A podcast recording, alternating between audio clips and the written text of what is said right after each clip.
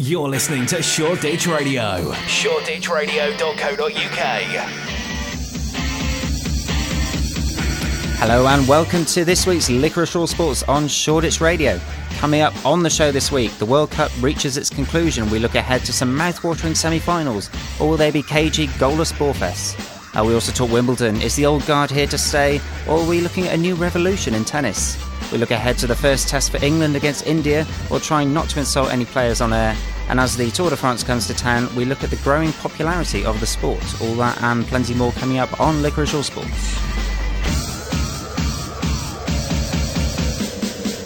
Hello, hello. This is Licorice All Sports. This is Shoreditch Radio. My name's Jamie, and in the studio this evening, I've got Jim. Evening. Evening, you're right. Yeah, I'm very well. Very well. We've got a guest in the studio this evening, haven't we? We've got Tom Jackson. A very good evening. Very good evening. Good to see you. It's been Yes. a, it's been a while, It has personally, been but your first time in the Shoreditch Radio studios and the first of many, I hope.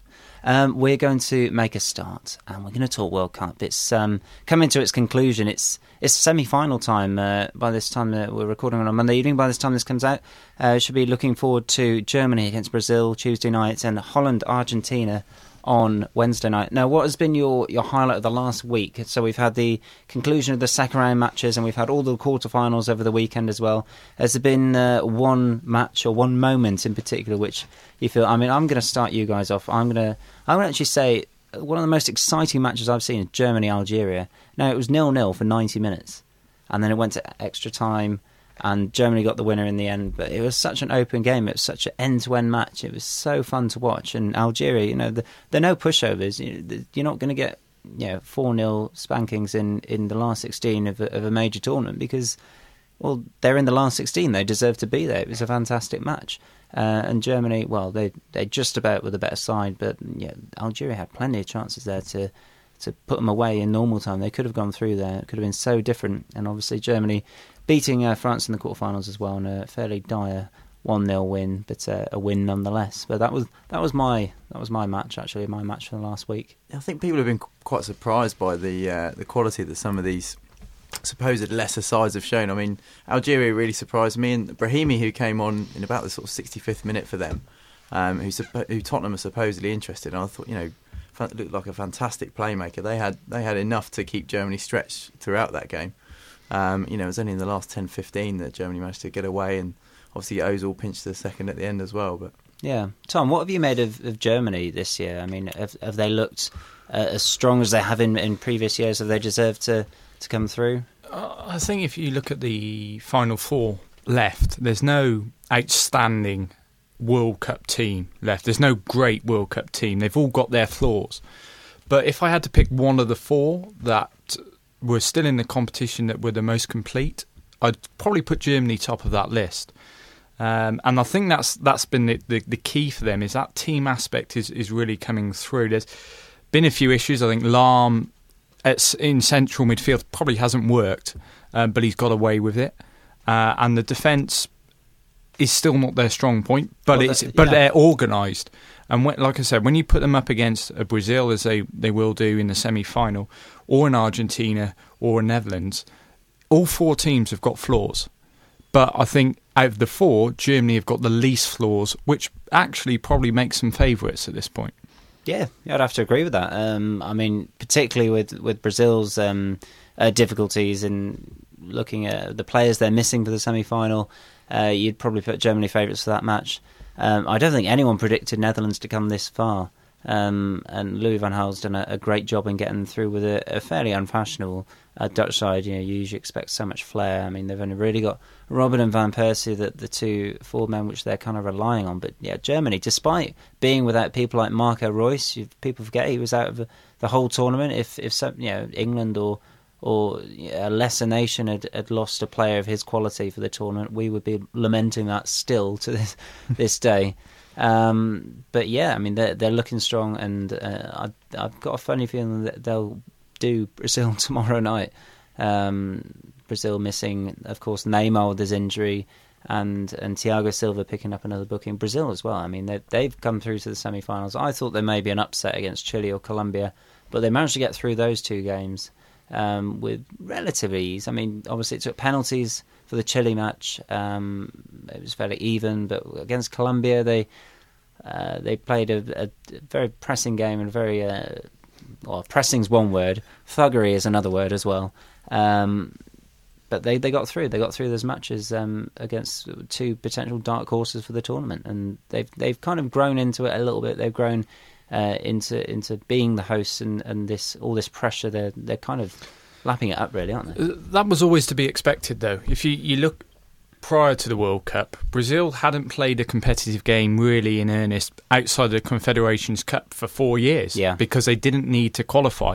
And I think that was always going to be the case coming into the World Cup was once they got in a competitive environment, regardless of how poor they've actually been, they were always going to grow, grow as a team as the competition advanced.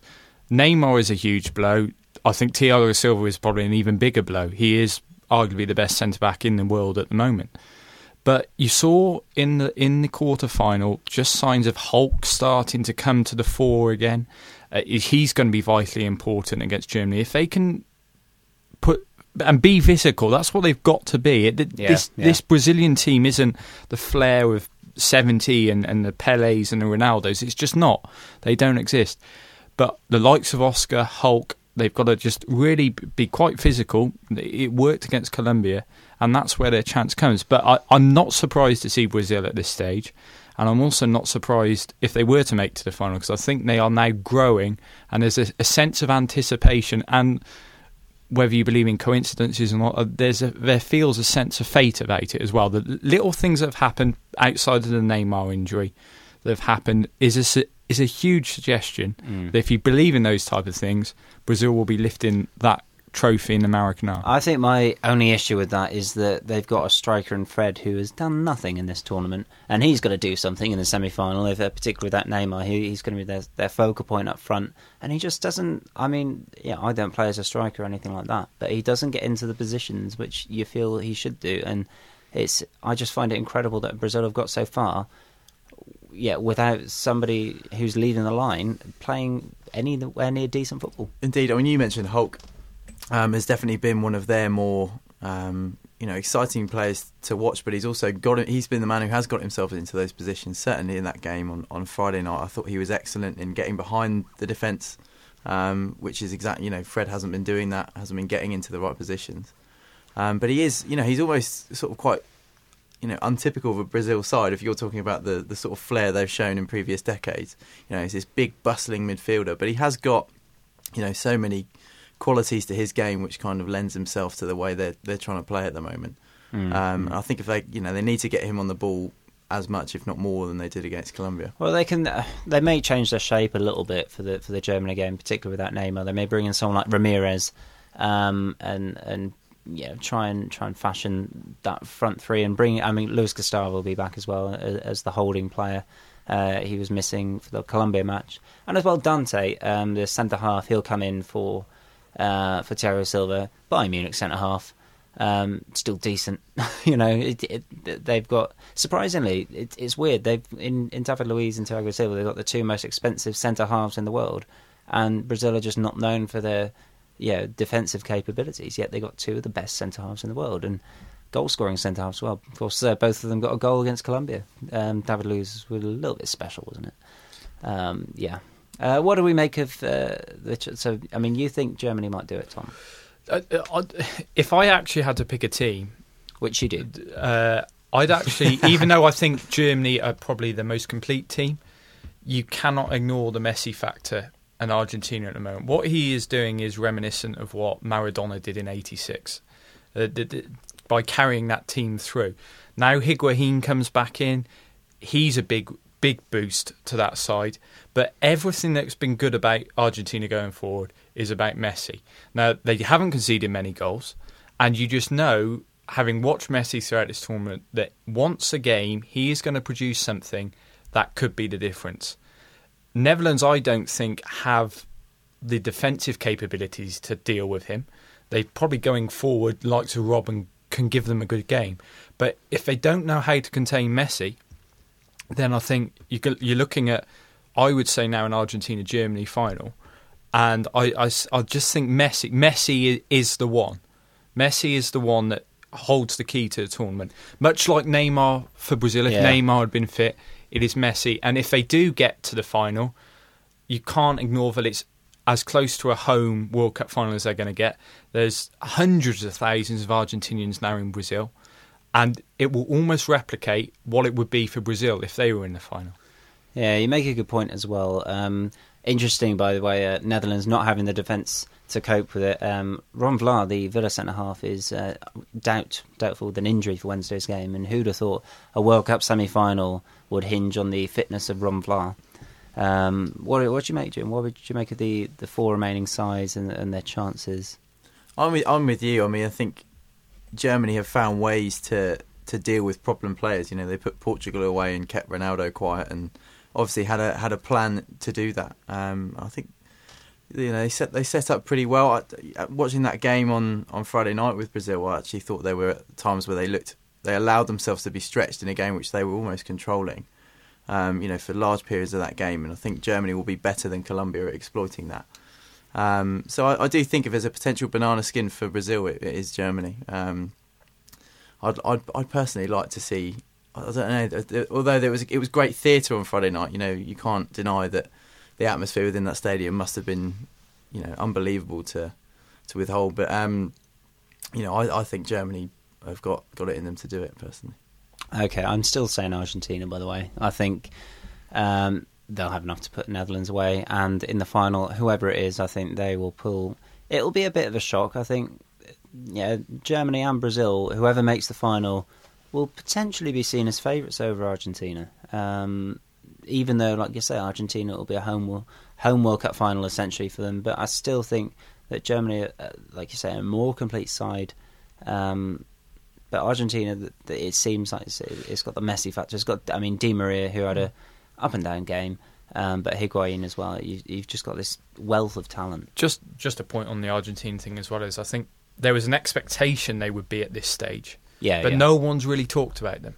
Well, they've the almost gone. They have almost gone under the radar, and suddenly they're there in a semi-final, and yet people still aren't really talking about them. All the talk is about Brazil. All the talk is about Germany and Holland because of what Van Gaal did in the quarter-final. Argentina, there's been no real world media pressure, and well, Messi, like I say, It's what um, it's interesting because I mean they, they came through the group and then you look at the draw they had um, in the in the last sixteen quarterfinals. I knew they kind of get to the quarterfinals without really getting out of second gear. I mean they they beat uh, Switzerland one 0 after extra time, very late goal in extra time. They beat Belgium one 0 as well. Um, and it does remind me a little bit of Spain. Spain in 2010, they won all of their knockout rounds uh, 1 0 all the way through to the final. Every match was won 1 0. And they had a fairly innocuous group match uh, group stage as well. I mean, they even lost their first game against Switzerland in 2010, but yeah, they got out of it, and nobody was really looking ahead to them because they're like, yeah, we're going to be there, we're going to be there or thereabouts. But yeah, beating uh, Switzerland, beating Belgium, then beating Netherlands, I mean, it'd be a big game. Both of these, I mean, both these games are huge. Both former World Cup finals um, matchups, and it's also, by the way, the first year that Brazil and Argentina both made the semi-finals in the same tournament. Um, so you might say it's destined for them to meet in the final, but I think Germany have something to say on that. Um, okay, which which game do you? Re- I mean, if you only had to pick one, which game would you really want to watch of the semi-finals? I'd probably actually. I just think I'd probably go for um, the Argentinian game. I just think there's a, a, a, greater chance that better football will be played in that game. Uh, I just, I, Germany are going to set up in a disciplined way. They're not going to come out, pass and move the ball around, and it'll be interesting to see how Brazil cope with that. Really, we saw they were quite ruthless, tough against um, Colombia and, and particularly James Rodriguez. So, from a purely footballing perspective, I think the likes of Robben going up against Messi, Di Maria going forward, that looks to be a more open game, a more fluid attacking game for me. Okay, Jim. Um, well, actually, I'm I'm really looking forward to to Brazil Germany. I think you know we've mentioned the players that are going to have to come in and fill the gaps that have been been left by injured and suspended players, and I think that battle at the back between Dante and the German front line is going to be is going to be pretty telling. I think he's obviously playing at Bayern Munich week in week out. Those players will know a lot about him, about his Indeed, strengths and yeah, weaknesses. yeah. If you remember against Real Madrid, he didn't know what day it was, and I think this is going to be a huge challenge for that Brazilian defence. David Luiz has actually been pretty pretty effective there, and he he does often get criticised by his defensive capabilities. He's been outstanding, David Luiz. Yeah. I mean, he's he's a you love to hate him at times. Uh, some people just love him. Some people just absolutely despise him. Um, I, Moments I, like the other night, I though. flicker between the two, but yeah, he just he's just fantastic, and and he's like you say, one of the, he's been solid at the back as well. It's not just been a case of piling forward or, or trying to get a, a you know scoring fantastic free kicks or anything. He has been solid and not giving anything away, which is what I quite unlike him really. Was it Gary Neville described him as a, a FIFA player? You know, wants to wants to try and do everything. Um, but he's he's done done the simple things very well and produced those moments which we'll all remember, like that goal on Friday night. He's afforded that though because of Silva. Silva sat there at centre back, who is the linchpin and controls it, allows Luiz to go forward in that role. Plus, when you do have the likes of Ramires playing in that holding role, Paulinho has been quite reserved, all considering. Luiz has got free reign to do that, and I think it it will be interesting to see how it changes when Silva isn't there tomorrow. Yeah, yeah. It'll be. I mean, it, again, it's whether Dante has the same uh, discipline, has the same skills as, as Thiago Silva to be able to do that. Uh, the fullbacks as well. Um, interested to see Maicon start in the quarterfinal. Um, I don't know if Dani Alves was injured or something like that, but um, um, it- Dani Alves and, and Marcelo on the other side as well. They've been fantastic fullbacks, and they've afforded. Um, yeah, they've they've helped the defence be as solid as they are, as as good as they are going forward. They are two of the best um, defensive fullbacks as well as attacking fullbacks. Uh, just all round play. Um, okay, I think I think we, we anything else we want to cover? Do you want to cover? Actually, let's talk Tim Krul at the weekend against Costa Rica. Um, What did you make of his in your face tactics? I've, I I've never it. seen anything I liked like it. I mean, you can say, "Oh, it's a bit, a bit unfair. It's a bit of gamesmanship going on," but I like that. I mean, it's it's a high pressure environment. You, so much pressure on individual players uh, taking the penalty and trying to save the penalty as well. Um, yeah, It's been some not? phenomenal managerial calls from, from Van Gaal. I know they're being highlighted now because you know Yeah, a few I of mean, them the- have paid off. But Va- the Van Persie one where he took Van Persie off, I didn't think that that was a huge call. I mean, it was a tactical change, and you say he's not afraid to, but you know, he's he's the manager. He can he can take players off, and it obviously worked against Mexico in the quarterfinals. Little unusual, I have to say, um, given that I don't think the number one keeper, I can't remember his name, but I don't think he was really aware because he seemed a little. no, he said he off. purposely didn't let the Cillessen. yeah Oh, okay. didn't let him know because it would obviously you know ruin or affect his um, preparation. But Tim Krul knew of the plan. Okay, Um, but he's, he's you know we've we've seen him save save penalties on a regular basis for Newcastle. So yeah, his record apparently. Uh, they were saying uh, when when it happened, they said it's, it's only saved two out of twenty penalties for Newcastle. so not that regular basis. So, no, not really. But uh, obviously, he'd seen something in training, or he thought it was a good plan, and it worked. Um, yeah, it saved two penalties, didn't he? But uh, what do you make of it, Tom? I think uh, I, I don't have a huge amount to say or to add to what you had. I just think it, for a Manchester United fan, it bodes very well that Van Gaal isn't afraid to make those calls. We all know he's never been afraid to make it, and he is quite arrogant and, and very egotistical in the way he approaches things. And I'm sure if they win the World Cup, he'll he'll come out with something outrageous. But I think. F- having seen what Manchester United fans went through last year with Moyes, I think it's totally different going into this season now. Van Gaal will not be ama- uh, afraid to make those difficult, hard calls. And one, that's going to gain the respect of the dressing room. And two, a lot of it is going to pay dividends on the field. So I think the only thing I can add is if you're a Man United fan, you've got to be really excited with what he's done with an average Netherlands team. Let's not beat around the bush. They are average, bar probably Robben. Van Persie hasn't been on his game for a season.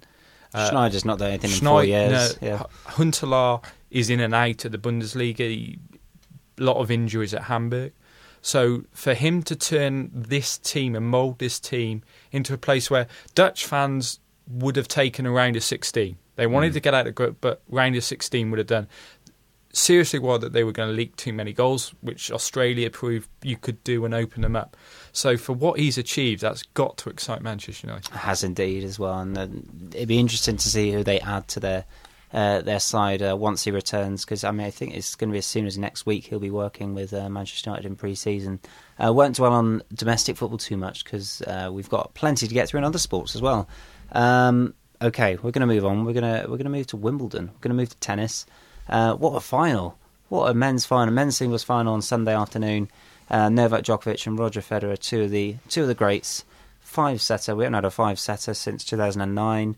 Um, Djokovic comes out on top. Uh, probably probably deserved in the end. Um, Federer did well, but he was maybe a, you know sort of struggling at the end, trying to sort of hold on uh, to to even par in the in the fifth set. But what do, what do we make of the game? Fantastic tournament. It's just um, you run out of superlatives to to describe someone like Federer. You know, he's um, people have been talking about his supposed decline, but the way he fought back from that initial championship point was was absolutely monumental. I, I, I really, you just you could not, you know, bring yourself to think that he was going to do that. Um, and I think it was one of the, one of the first times in the tournament um, that Djokovic really sort of showed some showed some cracks. But he's got enough, you know physically and you know mentally he's always got enough to come through. It seems, but.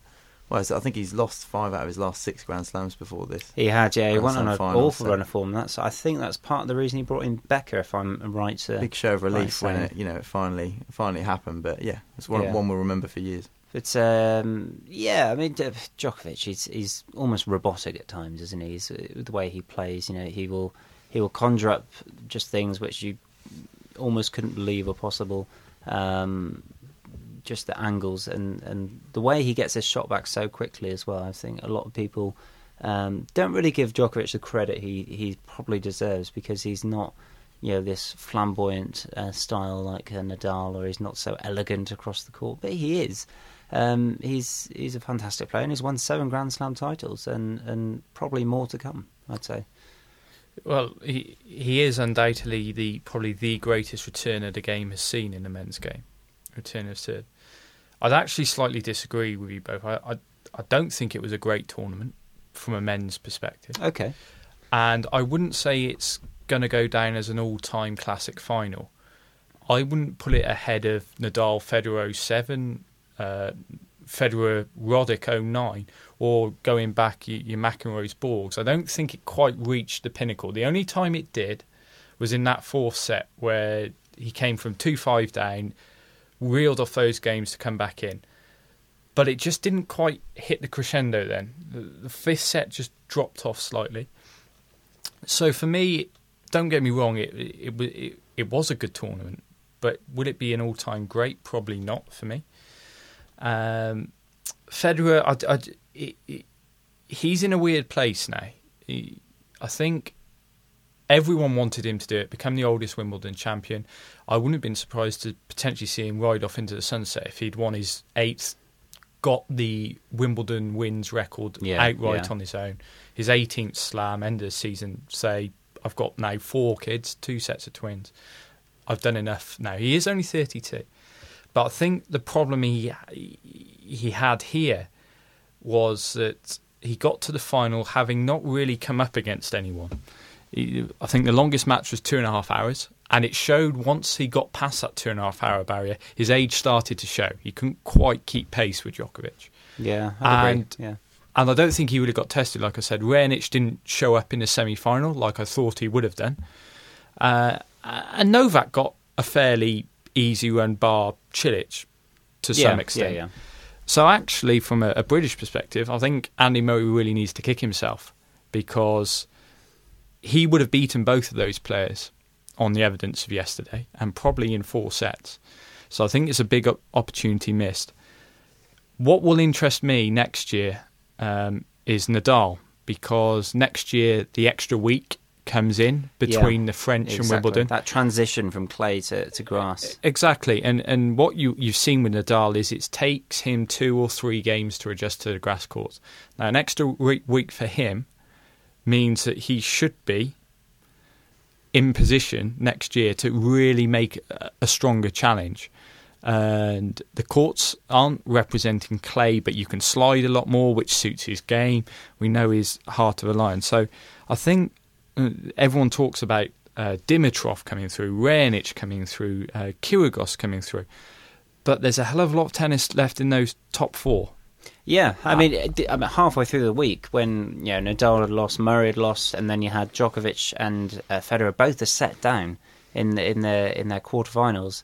and you thought, hang on a minute, are we seeing like the the transition here, a new era of tennis? But no, the the the two um, the two greats come through in the end, and they've still got enough. But I think the fact that people aren't as afraid to play these big names anymore.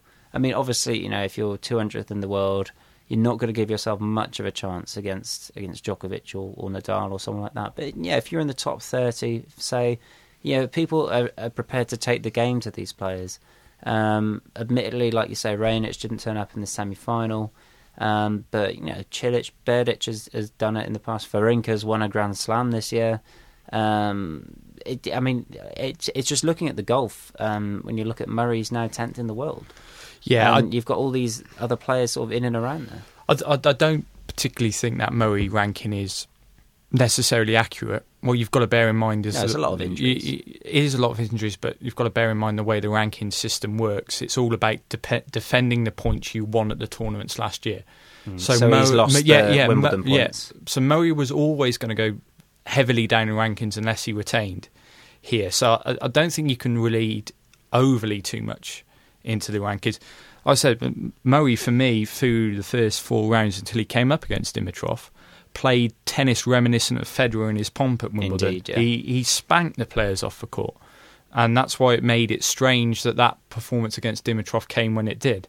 So I, I, I think you can really expect Murray to to bounce back. He's got to get the coaching situation sorted. And Mauresmo, I think, needs to be given time uh, to to bed in. But I think come the U.S. Open with a proper injury-free period, we know he's good on the hard courts of Flushing Meadows. Like, yeah, Argu- like arguably, actually, a better surface for him than the grass. As long as he can pick up some points, and this is this is where the rankings do come into play, is he needs to pick up some points now before the draw of the U.S. Open, because otherwise he's going to face a very tough task once he gets to the quarters, because mm. he'll be facing someone in the top four bracket very, very earlier on than he should be. So uh, for me, I think the hardcourt season now is going to be interesting for Murray, but I think he's in a position where he can really capitalise. People saying, "Oh, is it a one and done?" I don't think it is. It's the same as Djokovic. Jim mentioned it. Lost five out of six. Hmm. In 2011, Djokovic was all but invincible, and this could be the start of it again. He just needed to get over that that hump. He and he's got past that point. It's a huge mental thing removed from him now. So just rounding it back, I think the top four, and I still call them the top four rankings or not, are going to be hard to beat, certainly for the next 18 months or so. We're still, I think, a little bit away from being able to say a Dimitrov, a Raonic are going to mature in time to be able to win a Grand Slam. And uh, I'm sure we're about to come on to the women's game, but it's the same thing that players now are maturing later. We went through a period 10 years ago when Sharapova won Wimbledon where players matured very young, 18, 19. Now, the maturation point is more 22, 23, 24. Mm. So I think you look at some of those players now, like so Raonic can hit serves at 150 miles an hour comfortably. He's still a couple of years away from being the completely rounded player where he could be challenging a Djokovic, and Nadal, and Murray over five sets consistently. Yeah, yeah. I mean, with, it, with Murray, sorry, sorry, yeah, I'm just really interested to get your thoughts on, on you know what flaws in his game were opened up by Dimitrov because as we say, he seamlessly passed through those early rounds and you know was playing probably some of the best tennis we've seen from him at Wimbledon. But what did what flaws did Dimitrov open up? Uh, his biggest flaw is the second serve, and when you are in a Grand Slam over five sets and your first service percentage isn't good, that second serve can be attacked. And listening to Pat Cash, listening to David Lloyd over the fortnight of Wimbledon, they could not understand why more players don't attack that second serve, step in off the baseline and hit winner after winner against Murray because he's sending it down at 80, 85 miles an hour and it's being sat there to be hit. And that's what Dimitrov did. Dimitrov attacked that second serve. Now, if it had gone past three sets, I don't think Dimitrov would have won. I think we saw it with Djokovic that as soon as he got taken past the three set margin, he struggled to maintain consistency. And that, I think that's the difference. So I think that's where Mo needs to work on. And, and it would be no surprise to me if he actually went and employed someone purely about the second serve and just worked on it because that is his biggest weakness. He's got a great forehand, his backhand's coming along nicely, his first serve is excellent when it's consistent, but his second serve is the biggest weakness in his game at the moment. Um, we're just going to quickly talk on the women's game. Actually, um, you did bring it up, and um, you interesting. Actually, you were talking about uh, maturity of, of, these players, and uh, Eugenie Bouchard making the final. She is twenty, and uh, kind of uh, goes against your uh, theory a little bit there, Tom. But uh, she no, didn't win. Though, I, so. know, I, I, would say that twenty matches where Sharapova was a decade ago, yeah, seventeen. Yeah. I think that's the comparison to draw. Look, she's a fantastically talented player. There's there's no question about that. I think, or I'm surprised that so many people have warmed to her, um, because to me she comes across as a very um, determined but quite callous and cold individual. I don't mean it in a bad way. It's obviously that she's very focused and focused on one thing. But I, I, I don't know whether there's much warmth there, to be honest with you. Even when she got to the final, a Wimbledon final, and she got asked by Rishi Persad afterwards, well, how does it feel? She was just like, well, it's what I've been working for. So, I, and I, that's her. That's her in a nutshell. And I actually wouldn't be surprised if she went and won the US. If you look at what she's done, well, this year she's been fantastic. I'm sure you come on to it. She made the semi-finals of Australian and French. Obviously, near the final at Wimbledon. Um, previously, her best at a Grand Slam was third round. Yeah, uh, but I think it's a progression within that semi-final Australia. Like you say, she was totally overawed by the by the situation. Went to Roland Garros, came up against uh, Garros, should I say? Came against Sharapova, and on another day would have beaten her, uh, and then got overall totally in her first Grand Slam final by Kvitova. Uh, no surprise, actually, that Petra won. I, I think, but mm. moving to Flushing Meadows, I think it's the next stage. If she learns from this experience and carries everything she's taken this year, then she she is going to actually be one of the favourites for that event in Flushing Meadows in August. Energy. I mean, particularly with the the fall uh, from well, very much a fall from grace. I know she was a bit ill this week, but Serena Williams uh, struggling. Uh, seems like it's she's come to the end of uh, an era. I would say personally. Um, you look like you're about to disagree with me. So no, I no, I, I, I think it's hard to work out the the Serena. It's a conundrum at the moment, really, because on her day she can beat anybody on the women's game and by a comfortable margin. She could double bagel most female players, six love, six love, uh, every week if she wanted to. Uh, I don't doubt that the desire, the desire is obviously there. I just maybe she has reached a stage where she's now just thinking she's won everything that you can win, and it's more about her perfection. There was a statement from her coach at the start of the year that the target was to go undefeated throughout a season, and because she now does pick and choose the events she goes to, so she's not constantly on the tour. Mm. So the argument was to see if she could go a whole season unbeaten, and I think that that kind of perfection, you see it on court, she gets very hard and, and heavy on herself and then she becomes tight. And with a game built on power, if you start becoming tight, um, you're going to miss lines, you're going to hit balls deep, you're going to hit balls long. Uh, and again, I think it a bit like what you said earlier, Jay, with the um, men's game. I don't think many females fear her mm. anymore. They know what she's about, and if she comes out and plays her best tennis, they understand that they're going to be beaten by her. But they they all now know and know when to sense when she's off her game. And when they see the door open, they're starting to attack her, and that's where she's becoming vulnerable. Yeah, it's, it's interesting. Again, looking forward to the hard court season. Uh, we're going to have to move on. We're going to move to cricket. I know you guys will be pleased to hear. Um, we've got a first test. Uh, we'll be at Trent Bridge on Thursday. England against India. First of a five test series. First five test series for India over in England in uh, a very long time. So, 100 years or so, isn't it? Um, what do we make of the? Well, we talked very briefly about the squad last week, but um, what are we expecting the side to be, and um, how confident are we going into this this Test series? As uh, yeah, particularly looking at an India side as well. Yeah, I, th- I actually think I a really really interesting article today about you know comparatively where the England team are and where the Indian team are, and you know they're relatively similar places. Really, India have lost an awful lot of superstars that you know you, you don't need to go to too much length to um, you know you know people like Tendulkar. They're going to leave huge holes and they're very hard to fill. But you know they're very much in a transitional stage as well. You know their their lack of international standard fast bowlers is you know something that people like Alastair Cook are probably be pretty pleased to see the form he's in at the moment.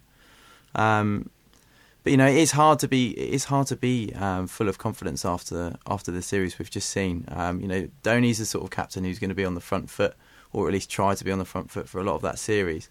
Um, and if they can, he they does can like put- throwing up a few weird little uh, uh, decisions. He's come on and and had a bowling game. I mean, you know, this is all Yeah. yeah, I mean, I just think his style is very different to Cook. But you know, they if they if they think they can pinch a result early in that series, um, you know, they they may well fancy themselves. I think a draw is a great result for India. I'll come out and say that now. I think if they come out with a draw. That's brilliant, considering where we're starting as well. Trent Bridge, uh, you know, people like Anderson and Broad will be licking their lips there. I think Anderson's re- uh, record there is phenomenal. So, I you know, you'd back England. Um, but I- you know, I think it's just going to be interesting from a development point of view to see how, you know, whether players like Ali can can carry on their form. Are we expecting him to play? Yeah, I, I, I uh, having followed it quite closely, I think it would be very. I think for the balance of the side, Moeen has to play. Uh, I think it is slightly harsh on Jordan. He's likely to be the one to miss out for Stokes. There's no way they would have not. that They there's no way that Stokes doesn't play come Wednesday. Basically, the, the reason he wasn't selected for the second test was because they wanted him to go away and play a bit more cricket, coming back from um, his uh, hand injury. He went away, um, excellent bowling figures, a 10 for in a match, scored a few runs, not masses of runs, but scored runs. So he has been picked to play. So I think Jordan will be the one to miss out. However, I think what the, the Sri Lankan series showed was that you cannot expect Anderson and Broad to get through a five match test series in six and a half weeks now. They will not be able to play back to back games, particularly if the decks continue to be quite flat and slow as they have been, because they will just tire and tire quickly. So rotation is going to be an important thing here. So I think you look at, um, and I, I include Woakes in this Woakes, Stokes, Jordan, Broad, Anderson, um, And Plunkett. and Plunkett will be in a rotation pattern. I think that this is where we're going to start to see a need for England to rotate, and they realise that if Broad and Anderson are going to play, that they're no longer going to be of a position where they can play week in week out, bowl at 110% and, and really give their all. There's going to have to be a rest period, whether they like it or not. Um, watching some stuff from Stuart Broad this week. He was very keen to stand up against rotation, but I don't think England have a choice in, in at this point because they cannot afford an Anderson or a Broad to break down because then it really does leave the bowling attack very inexperienced. We've, I, I completely agree with you on that. Um, I think that lack of a, a true spin option where you're going to get maybe thir- you know upwards of 30 overs out of a day, you know, it doesn't give it doesn't give you the option to you know play those guys continuously through the summer. So, you know, we spoke right at the start of the season about how England would approach you know the the structure of their bowling attack throughout the summer. And you know they're going to have to play to their strengths and, and seam you know the seam attack and the options we have is our strength at the moment. So um, it'd be interesting to see sort of where they play which bowler. Really, I mean, you'd expect Trent Bridge to very much suit, um, you know, and your Andersons um, and and Stokes. You know, Stokes swings the ball at, at pace, um, and I don't know how much footage you saw from his uh, performance in his last championship game, but his bowling was phenomenal. Um, just you know. He's, he does not get as a batsman. He doesn't give you much that you don't have to play. He's always asking you questions. Um, you know, on, on flat pitches, you need someone who keeps coming all day. So is Jordan the one to miss out in this in this first match? I, I think So- he is. I, I, I think he is, which is very hard on him because I think he offers England a lot, not just as a bowling option. Uh, and let's not forget he. Okay, he went wicketless, wicketless in that second innings against Sri Lanka, but he actually didn't bowl that badly. He bowled all right. Um, but Plunkett has really taken on the enforcer role. So uh, Jordan is the one to, but I think he offers with a bat. He certainly offers at second slip, which could become Great a huge, slipper, yeah. yeah. great slipper. So uh, look, it's still early in development, and it should actually really be seen as a, an exciting, positive thing that England are generating a battery of quicks. You can talk about consistency, but with the amount of cricket that is being played now, to start to build and grow a squad together, Yeah. particularly in the bowling ranks, bodes well for the World Cup in the winter, and then uh, you obviously have the Ashes next summer. It's huge, isn't it? And and like I say, it's it's it's promising that even though he's played all right, that he, he's going to have to still work even harder to get into that team and, and stay in it. And uh, yeah, it's it's interesting now. It's it's a squad rather than um, rather than a base of, of 11, 12, 13 players. Looking at more. Um, Still going to be the same top six, though. I assume um, Cook's got to perform, hasn't he? He really has to perform. Um, I, I don't want to make it the Alastair Cook show because we talk about it every week. But um, okay, Tom, I haven't asked you about Alastair Cook. Uh, what what are your thoughts on his form of the last year, and how long is he going to last until he has to be dropped? look, he's not going to be dropped. That's the, you, you have to get your head around that. That the ECB have made a commitment, and this is all includes the KP stuff and all of that. They have made a commitment that this is the Alastair Cook era. This is the Alastair Cook regime, so to speak. What if he averages fifteen so, in a series? But I think if they continue to lose games, and this is the problem, this is a problem. Less of this will be talked about if England were winning Test matches. And what you you mustn't forget is Cook is someone who's taken an England team to India and won. Only two other captains can talk about doing that ever. He's won an Ashes series. He's been part of some very successful England teams, and he scored a lot of runs. Personally, I think he is a score away. I think if he goes and gets a score early in this series, it won't be talked about. But he's going to be put under the spotlight the more he doesn't score runs. And when he doesn't score runs, his captaincy is put under the spotlight, and his captaincy is not very good. He he's a reactive captain. I, I, I, I don't think he's aggressive enough. I don't think he grasps everything enough. But it all stems back to the fact he's not scoring runs. I personally don't think he's been in touch probably since the middle of last summer. Well, he's not scored a century since last summer well, against New Zealand. Yeah, um, but I, I I was fortunate enough to see a few a few clips of his uh, early season form for Essex, and yes, he scored some runs, but it wasn't the Cook that everyone knows, and things in his life have changed. He's got a young baby now, wife as well, so there's there's a lot going on.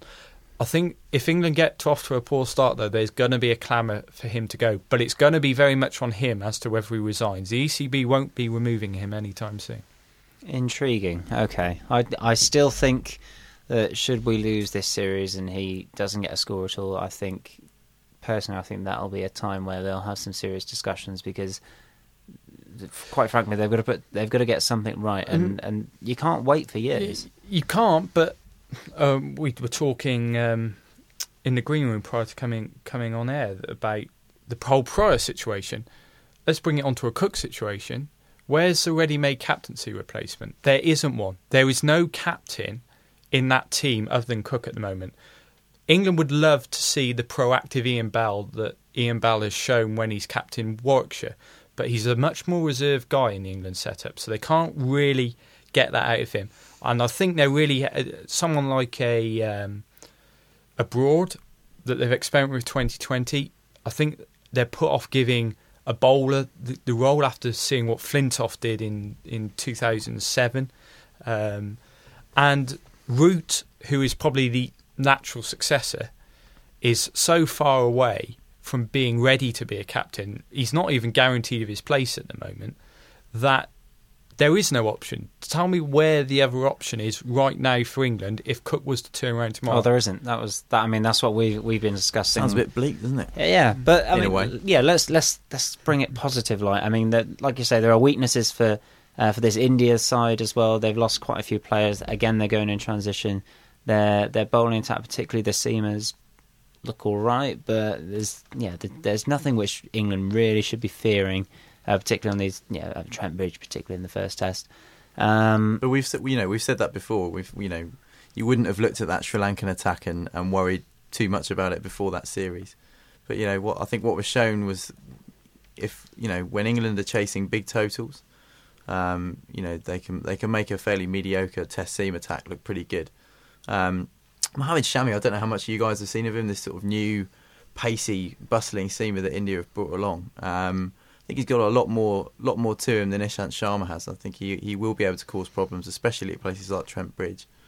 Um, but the important thing is keeping the key players from India's point of view quiet. People like Kohli, we've seen Pujara make a hell of a lot of runs against England before, and you know they're technically fantastic players. Um, I mean, it's it's interesting to to sort of bring this all back to Cook and sort of what needs to happen. I mean, you know, have we seen a difference? I mean, I know Tom, you followed it pretty closely. In his captaincy, when he's scoring runs, you know, is there a difference? You know, is he does he tend to be more proactive when he's scoring runs himself? I wouldn't say so, no. But then I think the difference is if Cook scores runs, the team are generally in a better position. Yeah. And that I think that's the difference. When he doesn't score runs, they're generally on the back foot. And I think that, that when Anderson spoke before Sri Lanka series, he was right to some extent that the senior players hadn't stood up for a few games, and he'd always been been cut adrift.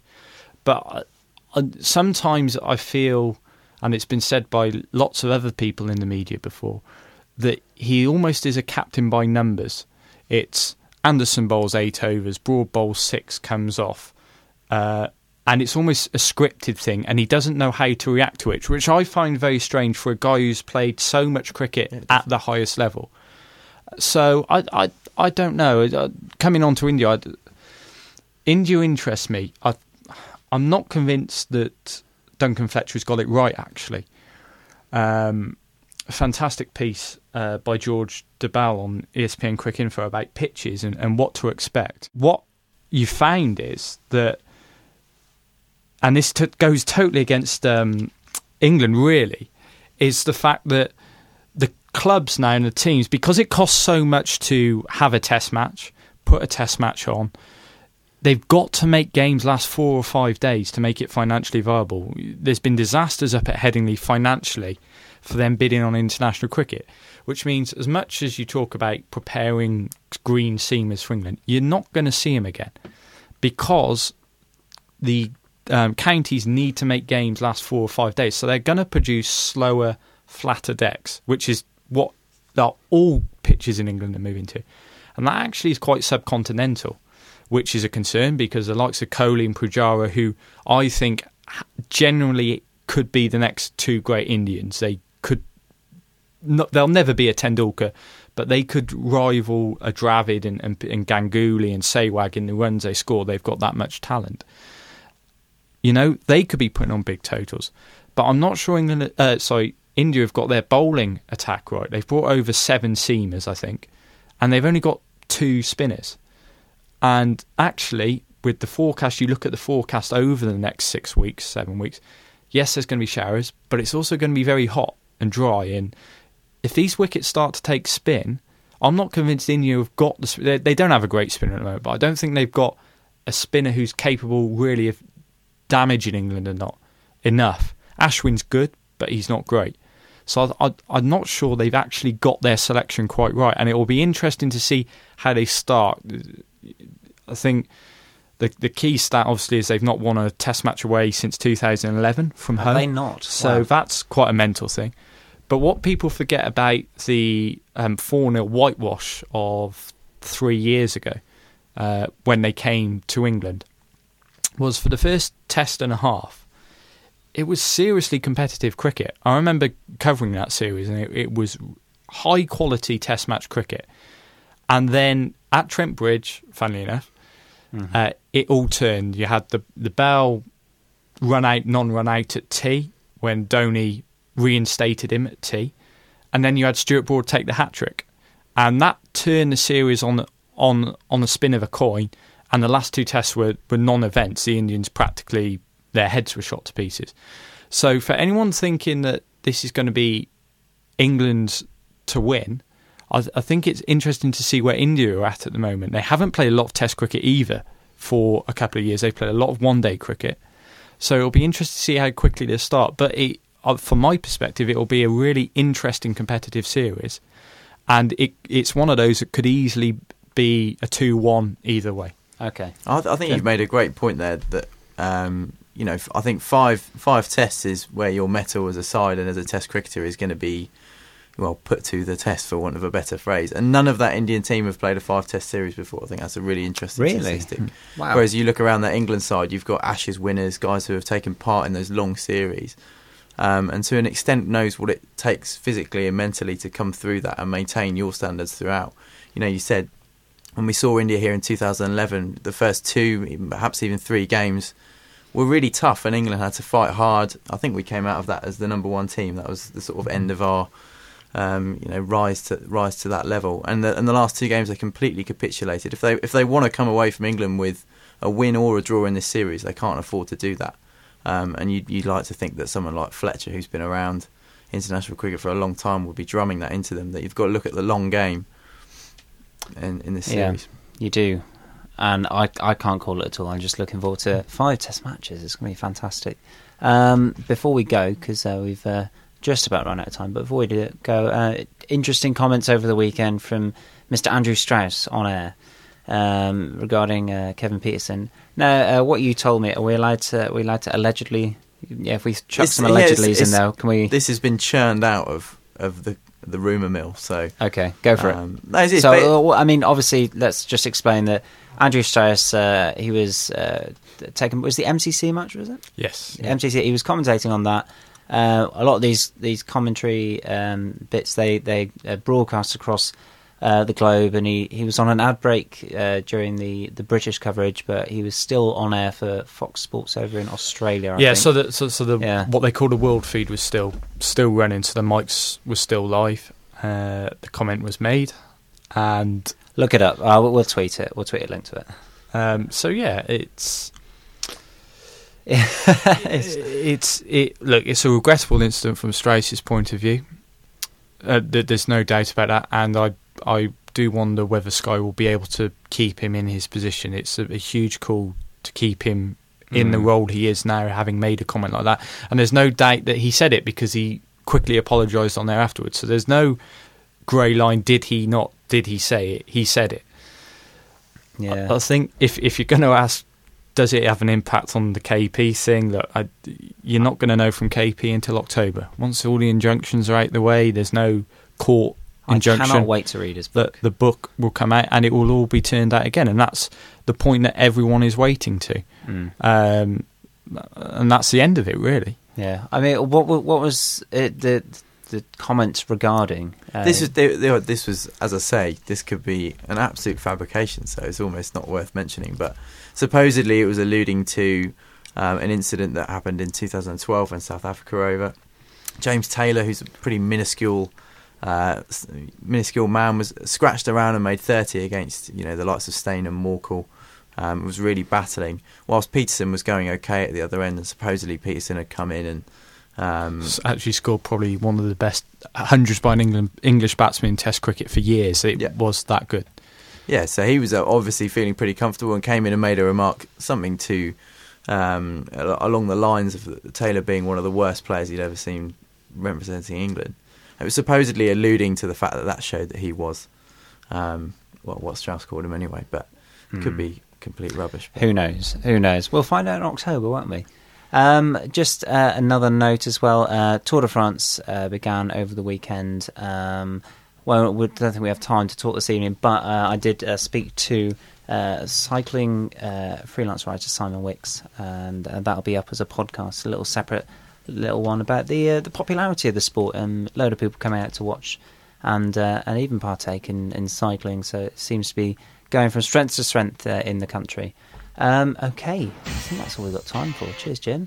Cheers, mate. Cheers, Tom, for joining us. Tom Jackson. Oh, thank you very much. Thank you very much. Enlightening stuff, particularly about Wimbledon and obviously uh, everything that's going on in cricket at the moment. Uh, if you want to get in touch, you can email us shortexport at gmail.com. You can tweet us as well at sportslicorice. And that's about it from us. We'll be back next week. This is Liquor All Sports on Shoreditch Radio.